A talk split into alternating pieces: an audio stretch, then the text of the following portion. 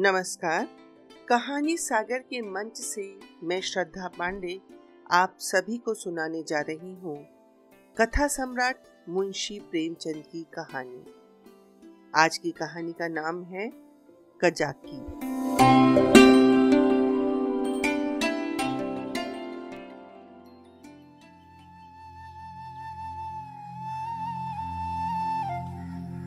मेरी बाल स्मृतियों में कजाकी एक न मिटने वाला व्यक्ति है। आज 40 साल गुजर गए। कजाकी की मूर्ति अभी तक आंखों के सामने नाच रही है। मैं उन दिनों अपने पिता के साथ आजमगढ़ की एक तहसील में था। कजाकी जाति का पासी था। वह बड़ा ही हंसमुख, बड़ा ही साहसी, बड़ा ही जिंदा दिल था। वह रोज शाम को डाक का थैला लेकर आता, रात भर रहता और सवेरे डाक लेकर चला जाता। शाम को फिर उधर से डाक लेकर आ जाता। मैं दिन भर एक उद्विग्न दशा में उसकी राह देखा करता। ज्यों ही 4 बजते व्याकुल होकर सड़क पर आकर खड़ा हो जाता और थोड़ी देर में कजाकी कंधे पर बल्लम रखे उसकी झुनझुनी बजाता दूर से दौड़ता हुआ आता दिखलाई देता। वह सांवले रंग का गठीला लंबा जवान था। शरीर सांचे में ऐसा ढला हुआ कि चतुर मूर्तिकार भी उसमें कोई दोष न निकाल सकता। उसकी छोटी छोटी मूछें उसके सुडौल चेहरे पर बहुत अच्छी मालूम होती थी। मुझे देखकर वह और तेज दौड़ने लगता, उसकी झुनझुनी और तेज से बजने लगती और मेरे हृदय में और जोर से खुशी की धड़कन होने लगती। हर्षातिरेक में मैं भी दौड़ पड़ता और एक क्षण में कजाकी का कंधा मेरा सिंहासन बन जाता। वह स्थान मेरी अभिलाषाओं का स्वर्ग था। स्वर्ग के निवासियों को भी शायद वह आंदोलित आनंद न मिलता होगा जो मुझे कजाकी के विशाल कंधों पर मिलता था। संसार मेरी आंखों में तुच्छ हो जाता और जब कजाकी मुझे कंधे पर लिए हुए दौड़ने लगता तब तो ऐसा मालूम होता मानो मैं हवा के घोड़े पर बैठा उड़ा जा रहा हूँ।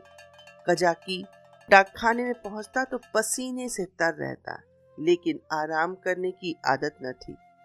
थैला रखते ही वह हम लोगों को लेकर किसी मैदान में निकल जाता। कभी हमारे साथ खेलता, कभी बिरहे गाकर गीत सुनाता और कभी कहानियाँ सुनाता। उसे चोरी, ढाके, मारपीट, भूत प्रेत की सैकड़ों कहानियां याद थीं। मैं ये कहानियां सुनकर विस्मयपूर्ण आनंद में मग्न हो जाता। उसकी कहानियों के चोर और डाकू सच्चे योद्धा होते थे जो अमीरों को लूटकर दीन दुखी प्राणियों का पालन करते थे। मुझे उन पर घृणा के बदले श्रद्धा होती थी।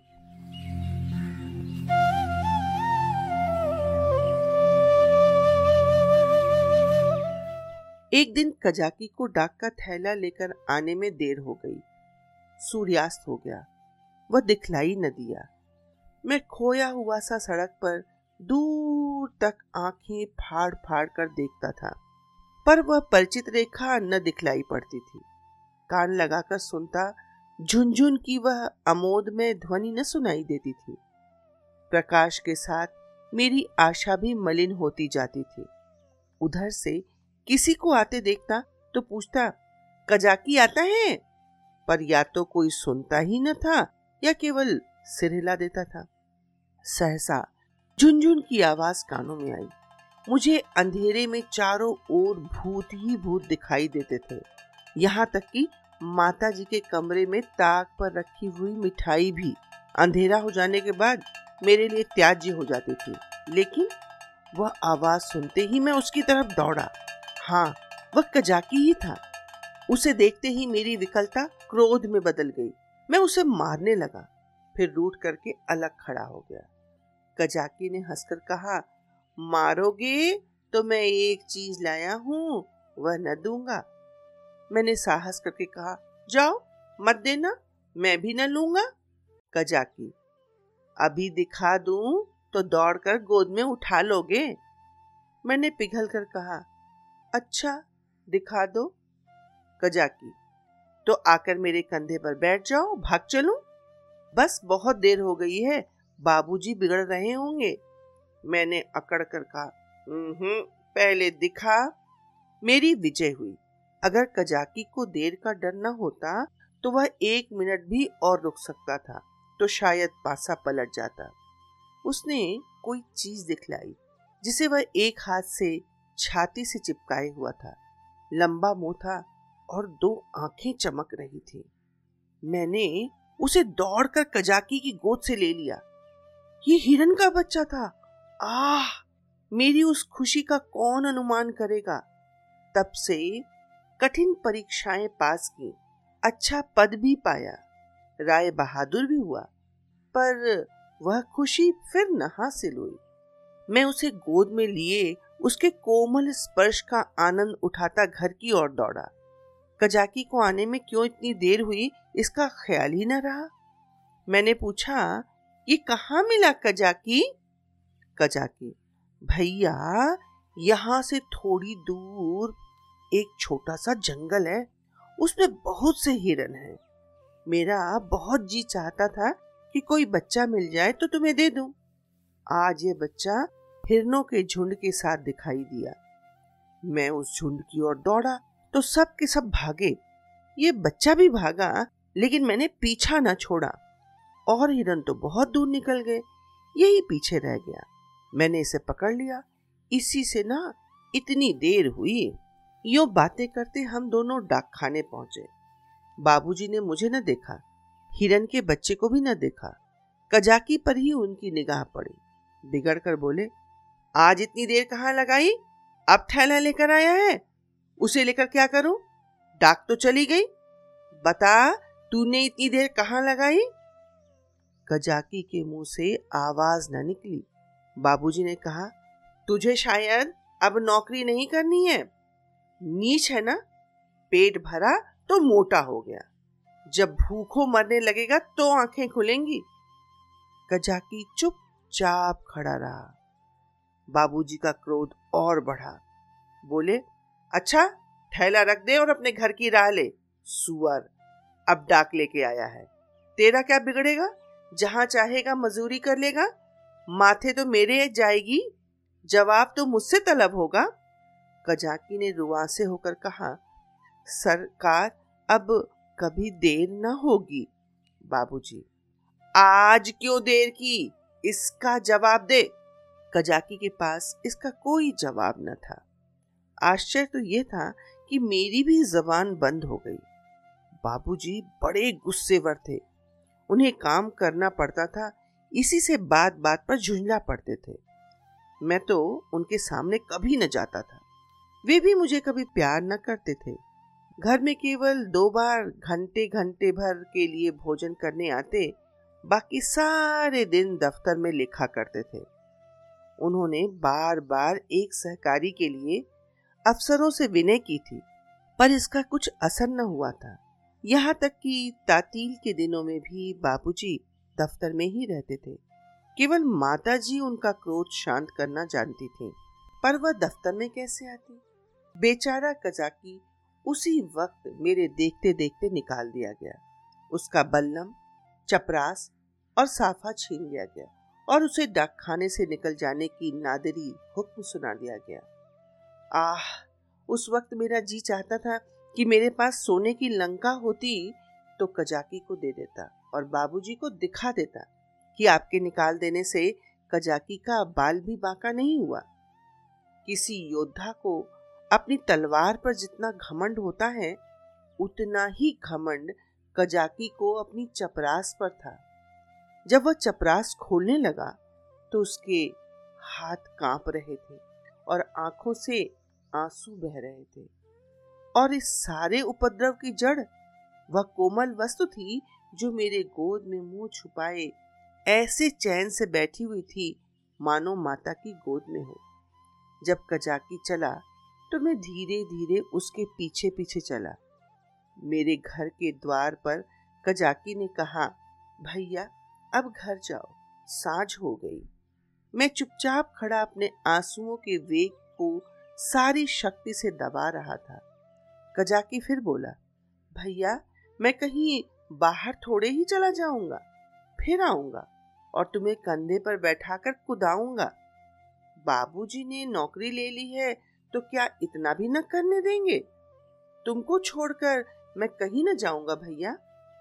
जाकर अम्मा से कह दो कजाकी जाता है, उसका कहा सुना माफ करें। मैं दौड़ा हुआ घर गया, लेकिन अम्मा जी से कहने के बदले बिलख बिलख कर रोने लगा। अम्मा जी रसोई के बाहर निकलकर पूछने लगी, क्या हुआ बेटा, किसने मारा? बाबूजी ने कुछ कहा है? अच्छा रह तो जाओ, आज घर आते हैं पूछती हूँ। जब देखो मेरे लड़के को मारा करते हैं। चुप रहो बेटा, अब तुम उनके पास कभी मत जाना। मैंने बड़ी मुश्किल से आवाज संभाल कर कहा, कजाकी। अम्मा ने समझा कजाकी ने मारा। बोली, अच्छा आने दो कजाकी को, देखो मैं खड़े खड़े निकलवा देती हूँ। हरकारा होकर मेरे राजा बेटा को मारे। आज ही तो साफा बल्लम सब छिनवाए लेती हूँ। वाह! मैंने जल्दी से कहा, नहीं कजाकी ने नहीं मारा, बाबूजी ने उसे निकाल दिया, उसका साफा बल्लम छीन लिया, चपरास भी ले लिया। अम्मा, ये तुम्हारे बाबूजी ने बड़ा बुरा किया। वह बेचारा अपने काम में इतना चौकस रहता है, फिर क्यों निकाल दिया? मैंने कहा, आज ना उसे देर हो गई थी। यह कहकर मैंने हिरन के बच्चे को गोद से उतार दिया। घर में उसके भाग जाने का भय न था। अब तक अम्मा जी की निगाह भी उस पर न पड़ी थी। उसे फुदकते देखकर वह सहसा चौंक पड़ी और लपक कर मेरा हाथ पकड़ लिया कि कहीं यह भयंकर जीव मुझे काट न खाए। मैं कहाँ तो फूट फूट कर रो रहा था और कहाँ अम्मा की घबराहट देखकर खिलखिला कर हंस पड़ा। अम्मा, अरे ये तो हिरन का बच्चा है, कहाँ मिला? मैंने हिरन के बच्चे का सारा इतिहास और उसका भीषण परिणाम आदि से अंत तक कह सुनाया। अम्मा, यह इतना तेज भाग गया था ना कि कोई दूसरा होता तो पकड़ ही न सकता था। सन सन हवा की तरह उड़ता चला जाता था। कजाकी 5-6 घंटे तक इसके पीछे दौड़ता रहा, तब कहीं जाकर बच्चा मिले। अम्मा जी, कजाकी की तरह कोई दुनिया भर में नहीं दौड़ सकता। इसी से ना देर हो गई, बाबूजी ने बेचारे को निकाल दिया, चपरास साफा बल्लम सब छीन लिया। अब बेचारा क्या करेगा, भूखों मर जाएगा। अम्मा ने पूछा, कहाँ है कजाकी, जरा उसे बुला तो लाओ। मैंने कहा, बाहर तो खड़ा है। कहता था अम्मा जी से मेरा कहा सुना माफ करवा देना। अब तक अम्मा जी मेरे वृतांत को दिल लगी समझ रही थी। शायद वह समझती थी कि बाबूजी ने कजाकी को डांटा होगा, लेकिन मेरा अंतिम वाक्य सुनकर संशय हुआ कि सचमुच तो कजाकी बर्खास्त नहीं कर दिया गया। बाहर आकर कजाकी कजाकी पुकारने लगे, पर कजाकी का कहीं पता न था। मैंने बार बार पुकारा, लेकिन कजाकी वहां न था।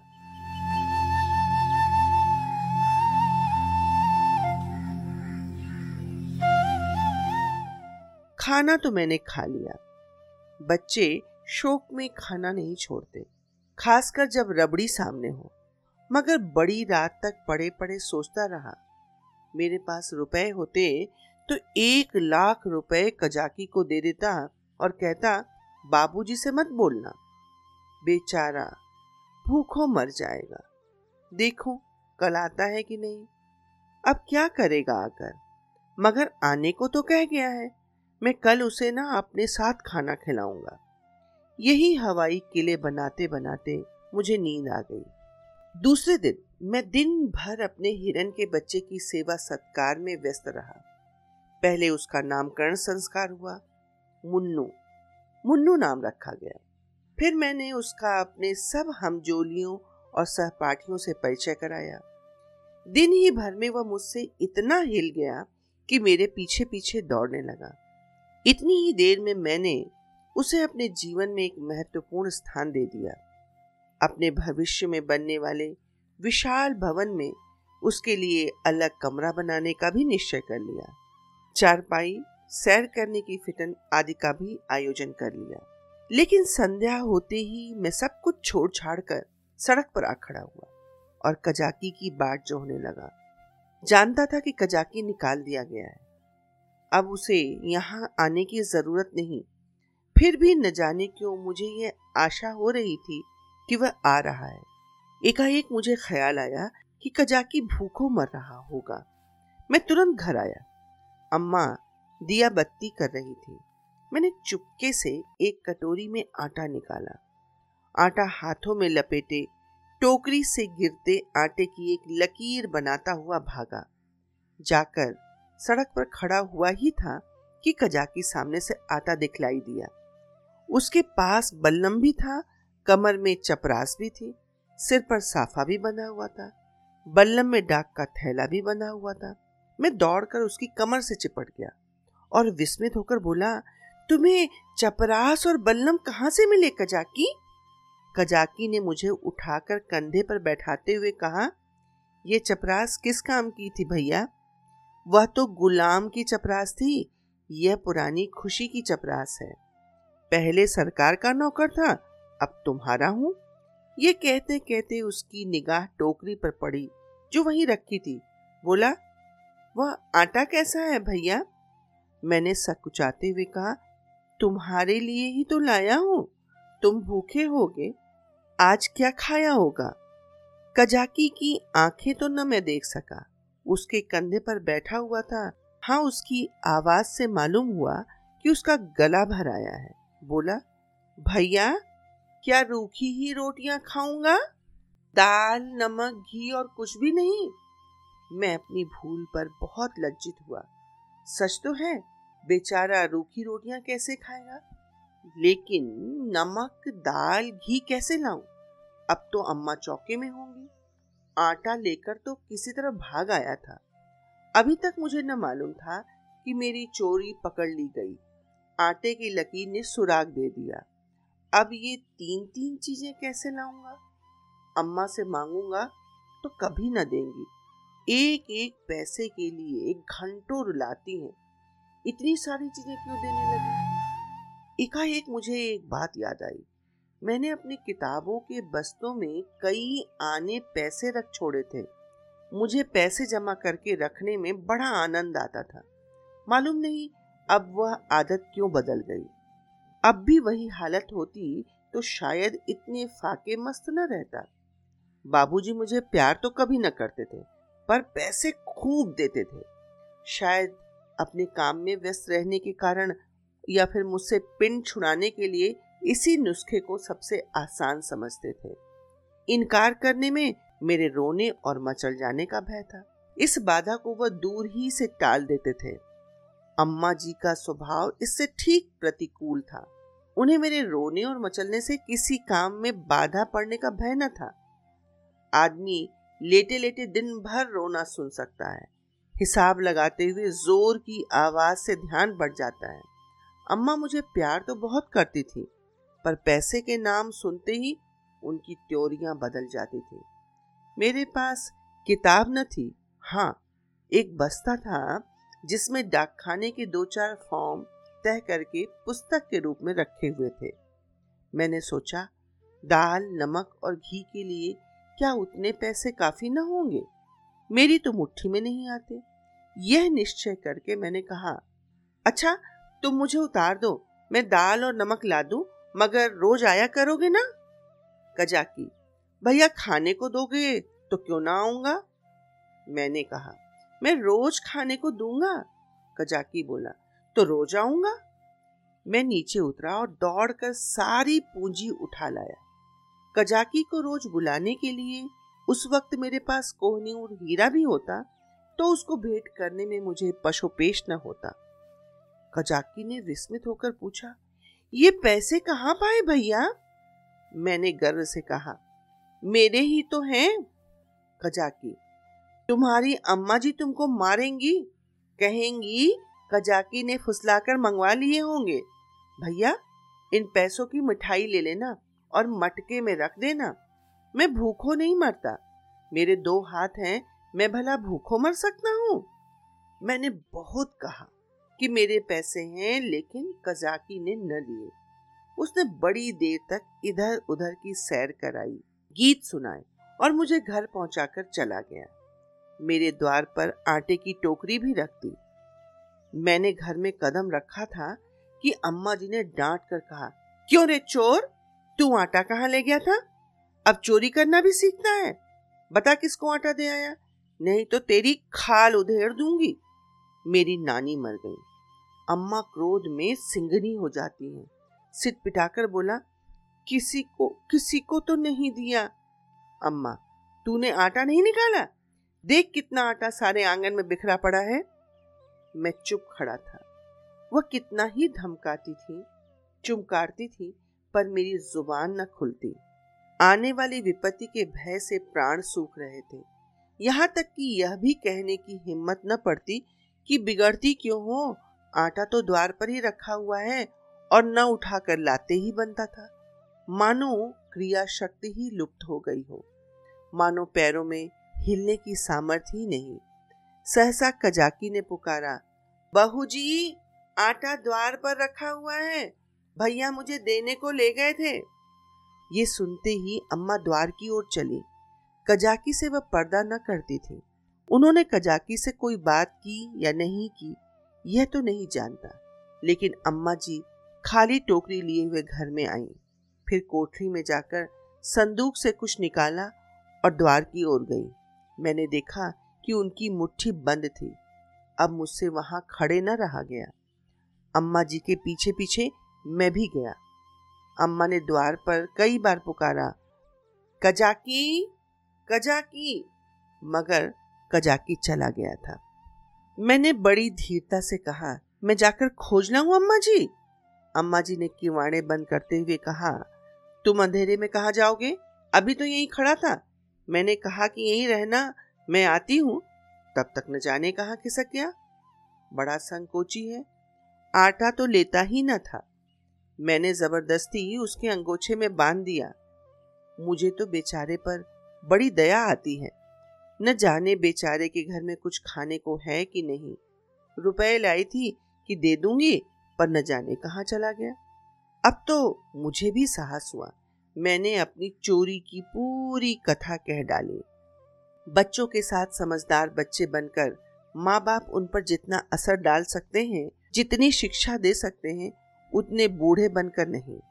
अम्मा जी ने कहा, तुमने मुझसे पूछ क्यों न लिया? क्या मैं कजाकी को थोड़ा सा आटा न देती? मैंने इसका उत्तर न दिया। दिल में कहा, इस वक्त तुम्हें कजाकी पर दया आ गई है, जो चाहो दे डालो, लेकिन मैं मांगता तो मारने दौड़ती। हाँ, ये सोचकर चित्त प्रसन्न हुआ कि अब कजाकी भूखों न मरेगा।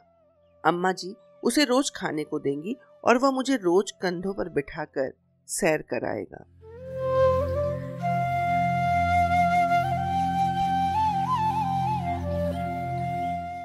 दूसरे दिन मैं दिन भर मुन्नू के साथ खेलता रहा। शाम को सड़क पर जाकर खड़ा हो गया, मगर अंधेरा हो गया और कजाकी का कहीं पता नहीं। दिए जल गए, रास्ते में सन्नाटा छा गया, पर कजाकी न आया। मैं रोता हुआ घर आया। अम्मा ने पूछा, रोते क्यों हो बेटा, क्या कजाकी नहीं आया? मैं और जोर से रोने लगा। अम्मा जी ने मुझे छाती से लगा लिया। मुझे ऐसा मालूम हुआ कि उनका कंठ गदगद हो आया। उन्होंने कहा, बेटा चुप हो जाओ, मैं कल किसी हरकारे को भेजकर कजाकी को बुलवा लूंगी। मैं रोते ही रोते सो गया। सवेरे ज्यों ही आँख खुली, मैंने अम्मा जी से कहा, कजाकी को बुलवा दो। अम्मा ने कहा, आदमी गया है बेटा, कजाकी आता होगा। खुश होकर खेलने लगा। मुझे मालूम था कि अम्मा जी जो बात कहती हैं उसे पूरा ज़रूर करती हैं। उन्होंने सवेरे ही एक हरकारे को भेज दिया था। 10 बजे जब मैं मुन्नू को लिए हुए घर आया तो मालूम हुआ कि कजाकी अपने घर पर नहीं मिला। वह रात को भी घर न गया था। उसकी स्त्री रो रही थी कि न जाने कहाँ चले गए। उसे भय था कि वह कहीं भाग गया है। बालकों का हृदय कितना कोमल होता है, इसका अनुमान दूसरा नहीं कर सकता। उनमें अपने भावों को व्यक्त करने के लिए शब्द नहीं होते। उन्हें यह भी ज्ञात नहीं होता कि कौन सी बात उन्हें विकल कर रही है, कौन सा कांटा उनके हृदय में खटक रहा है। क्यों बार बार उन्हें रोना आता है? क्यों वे मन मारे बैठे रहते हैं? क्यों खेलने में जी नहीं लगता? मेरी भी यही दशा थी। कभी घर में आता, कभी बाहर जाता, कभी सड़क पर जा पहुंचता। आंखें कजाकी को ढूंढ रही थी। वह कहाँ चला गया? कहीं भाग तो नहीं गया?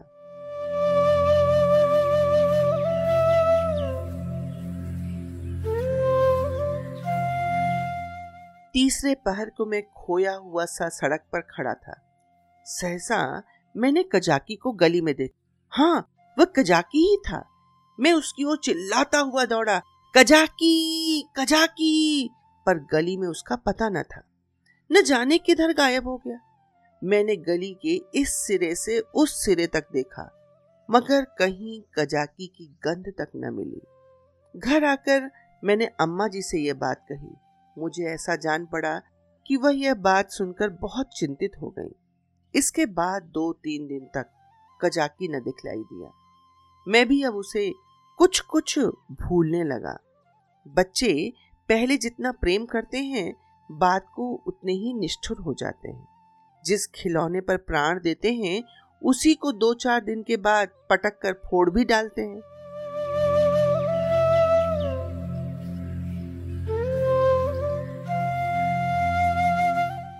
दस 12 दिन और बीत गए। दोपहर का समय था। बाबूजी खाना खा रहे थे। मैं मुन्नू के पैरों में पीनस की पैजनियाँ बांध रहा था। एक औरत घूंघट निकाले हुए आई और आंगन में खड़ी हो गई। उसके कपड़े फटे हुए और मैले थे, पर गोरी सुंदर स्त्री थी। उसने मुझसे पूछा, भैया बहू जी कहाँ हैं? मैंने उसके पास आकर उसके मुंह देखते हुए कहा, तुम कौन हो? क्या बेचती हो? औरत, कुछ बेचती नहीं हूँ, तुम्हारे लिए कमलगट्टे लाई हूँ। भैया तुम्हें तो कमलगट्टे बहुत अच्छे लगते हैं ना? मैंने उसके हाथों से लटकती हुई पोटली को उत्सुक नेत्रों से देखकर पूछा, कहाँ लाई हो देखें? औरत, तुम्हारे हरकारे ने भेजा है भैया। मैंने उछल कर पूछा, कजाकी ने? औरत ने सिर हिलाकर हाँ कहा और पोटली खोलने लगी। इतने में अम्मा जी भी रसोई से निकल आई। उसने अम्मा जी के पैरों को स्पर्श किया। अम्मा ने पूछा, तू कजाकी की घरवाली है? औरत ने सिर झुका लिया। अम्मा, आजकल कजाकी क्या करता है? औरत ने रोकर कहा, बहू जी, जिस दिन से आपके पास से आटा लेकर गए हैं, उसी दिन से बीमार पड़े हैं। बस भैया भैया किया करते हैं। भैया ही उनके मन में बसा रहता है। चौंक चौंक कर भैया भैया कहते हुए द्वार की ओर दौड़ते हैं। न जाने उन्हें क्या हो गया है बहू जी। एक दिन मुझसे कुछ कहा न सुना, घर से चले गए और एक गली में छिपकर भैया को देखते रहे। जब भैया ने उन्हें देख लिया तो भागे, तुम्हारे पास आते हुए लजाते हैं। मैंने कहा, हाँ हाँ, मैंने उस दिन तुमसे जो कहा था अम्मा जी। अम्मा, घर में कुछ खाने को है? औरत, हाँ बहू जी, तुम्हारे आशीर्वाद से खाने पीने का दुख नहीं। आज सवेरे उठे और तालाब की ओर चले गए। बहुत कहती रही, बाहर मत जाओ, हवा लग जाएगी, मगर न माना।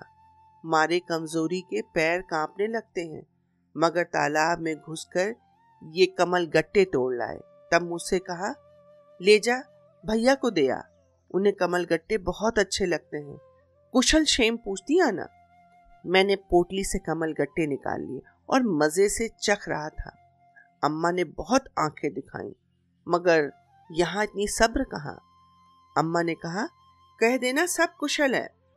मैंने कहा, यह भी कह देना कि भैया ने बुलाया है, न जाओगे तो फिर कभी तुमसे न बोलेंगे। हाँ। बाबूजी खाना खाकर निकल आए थे। तौलिए से हाथ मुँह पोंछते हुए बोले, और यह भी कह देना कि साहब ने तुमको बहाल कर दिया है। जल्दी जाओ, नहीं तो कोई दूसरा आदमी रख लिया जाएगा। औरत ने अपना कपड़ा उठाया और चली गई। अम्मा ने बहुत पुकारा, पर वह न रुकी। शायद अम्मा जी उसे सीधा देना चाहती थी। अम्मा ने पूछा, सचमुच बहाल हो गया है?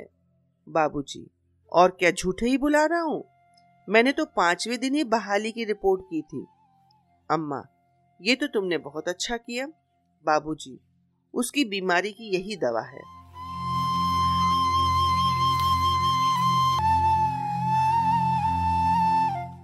प्रातः काल मैं उठा तो क्या देखता हूँ कि कजाकी लाठी टेकता हुआ चला आ रहा है। वह बहुत दुबला हो गया था, मालूम होता था बूढ़ा हो गया है। हरा भरा पेड़ सूख कर ठूठा हो गया था। मैं उसकी ओर दौड़ा और उसकी कमर से चिपट गया। कजाकी ने मेरे गाल चूमे और मुझे उठाकर के कंधे पर बैठाने की चेष्टा करने लगा, पर मैं न उठ सका। तब वह जानवरों की भांति भूमि पर हाथों और घुटनों के बल खड़ा हो गया और मैं उसकी पीठ पर सवार होकर डाकखाने की ओर चला। मैं उस वक्त फूला न समाता था और शायद कजाकी मुझसे भी ज्यादा खुश था। बाबूजी ने कहा, कजाकी तुम बहाल हो गए हो, अब कभी देर न करना। कजाकी रोता हुआ पिताजी के पैरों पर गिर पड़ा, मगर शायद मेरे भाग्य में दोनों सुख भोगना न लिखा था। मुन्नू मिला तो कजाकी छूटा, कजाकी आया तो मुन्नू हाथ से गया और ऐसा गया कि आज तक उसके जाने का दुख है। मुन्नू मेरी ही थाली में खाता था। जब तक मैं खाने न बैठूं वह कुछ भी न खाता था। उसे भात बहुत पसंद था, लेकिन जब तक खूब घी न पड़ा हो उसे संतोष न होता था। वह मेरे ही साथ सोता था और मेरे ही साथ उठता भी था। सफाई तो उसे इतनी पसंद थी कि मल मूत्र त्याग करने के लिए घर से बाहर मैदान में निकल जाता था।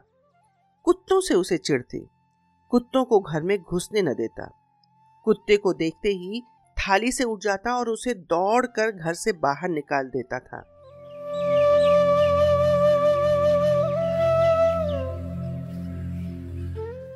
कजाकी को डाकखाने में छोड़कर जब मैं खाना खाने गया तो मुन्नू भी आ बैठा। अभी 2-4 कौर ही खाए थे कि एक बड़ा सा झबरा कुत्ता आंगन में दिखाई दिया।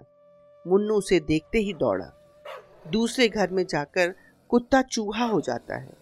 झबरा कुत्ता उसे आते देखकर भागा।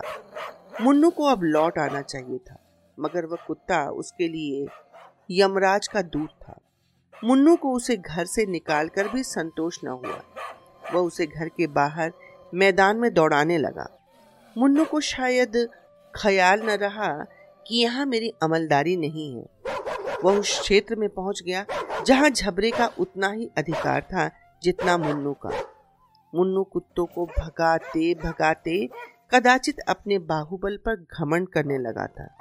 वह ये न समझता था कि घर में उसकी पीठ पर घर के स्वामी का भय काम किया करता है। झबरे ने इस मैदान में आते ही उलटकर मुन्नू की गर्दन दबा दी। बेचारे मुन्नू के मुंह से आवाज तक न निकली। जब पड़ोसियों ने शोर मचाया तो मैं दौड़ा, देखा तो मुन्नू मरा पड़ा था और झबरे का कहीं पता न था। धन्यवाद।